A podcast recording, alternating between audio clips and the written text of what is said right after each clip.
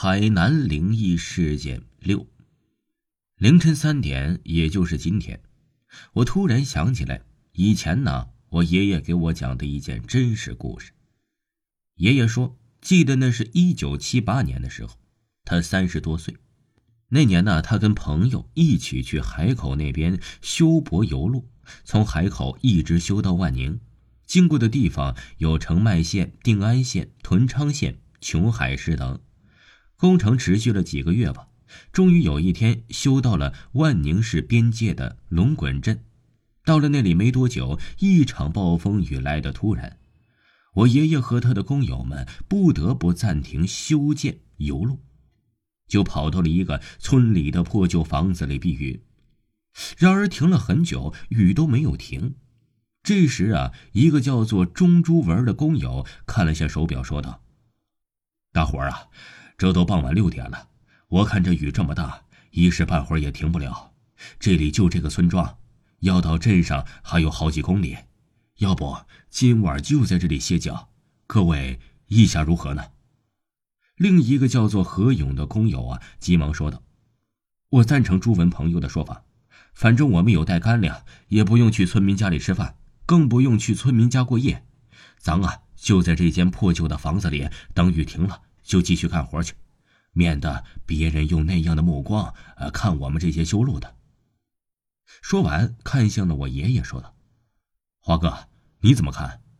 因为啊，他爷爷名字叫太华，年龄啊也比这个何勇大，所以啊，他称这个听友的爷爷叫华哥。”他爷爷点了点头，说道：“那大伙儿就在这歇歇吧，等着大雨什么时候停，我们就什么时候走。”其他的二十二位工友也表示赞同，就在破旧的房子里坐下休息，拿出了自备的干粮吃起来。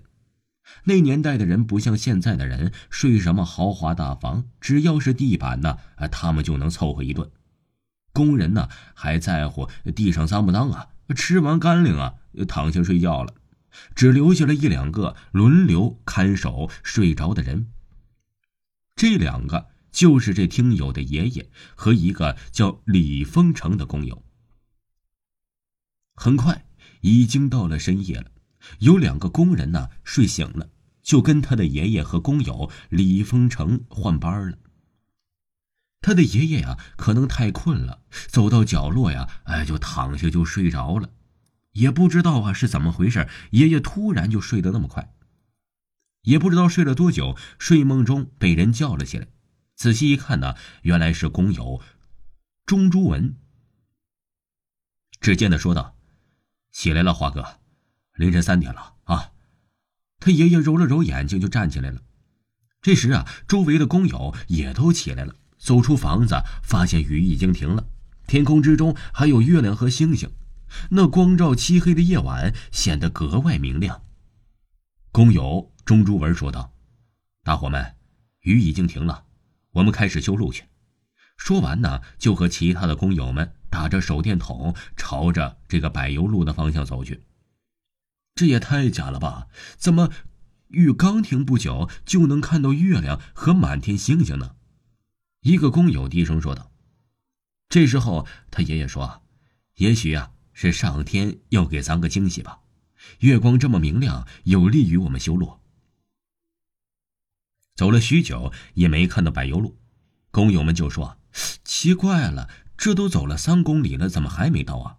还记得从破旧房子到柏油路没那么远呢。”这时突然有人叫他：“快看那几个坟墓，刚才不是已经路过这里吗？怎么又走回来了？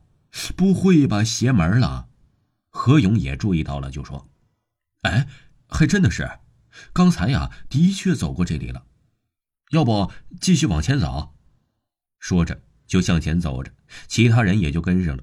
果然走了几分钟，又走回了刚才那里，又看到了那几座坟墓。反复好几次都这样，还是走回原来的地方。这时候，他的爷爷已经知道了什么，就说了句：“咱们集体鬼打墙了，无论怎么走，都会走到这里。”其他人也都恍然大悟了，原来是这样啊。怪不得怎么走他都找不到柏油马路，那咋办呢？等到天亮，还有两个多小时天才亮吧。总不能在这儿等两个多小时吧？爷爷沉默了一下，然后说道：“嗯，办法还是有的。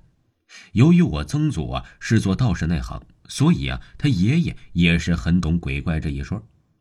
这鬼打墙不知道是意识朦胧状态，还是被鬼捉弄，反正走来走去还是那个地方。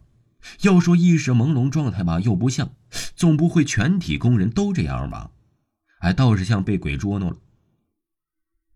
沿着路一直走，就能走出这鬼打墙了。工友们按照爷爷的说法排成了直线，闭上眼睛沿着路走。没一会儿啊，哎，感觉脚步声不一样了，所有人都睁开了眼睛。他们呢，已经重新走在了马路上了。此时工人们才松了口气。如果当时不是他爷爷说闭着眼睛沿直线走，也许就真的等到天亮了。这个就是他爷爷跟他说的真实的事儿。听众朋友，本集播讲完毕。感谢您的收听。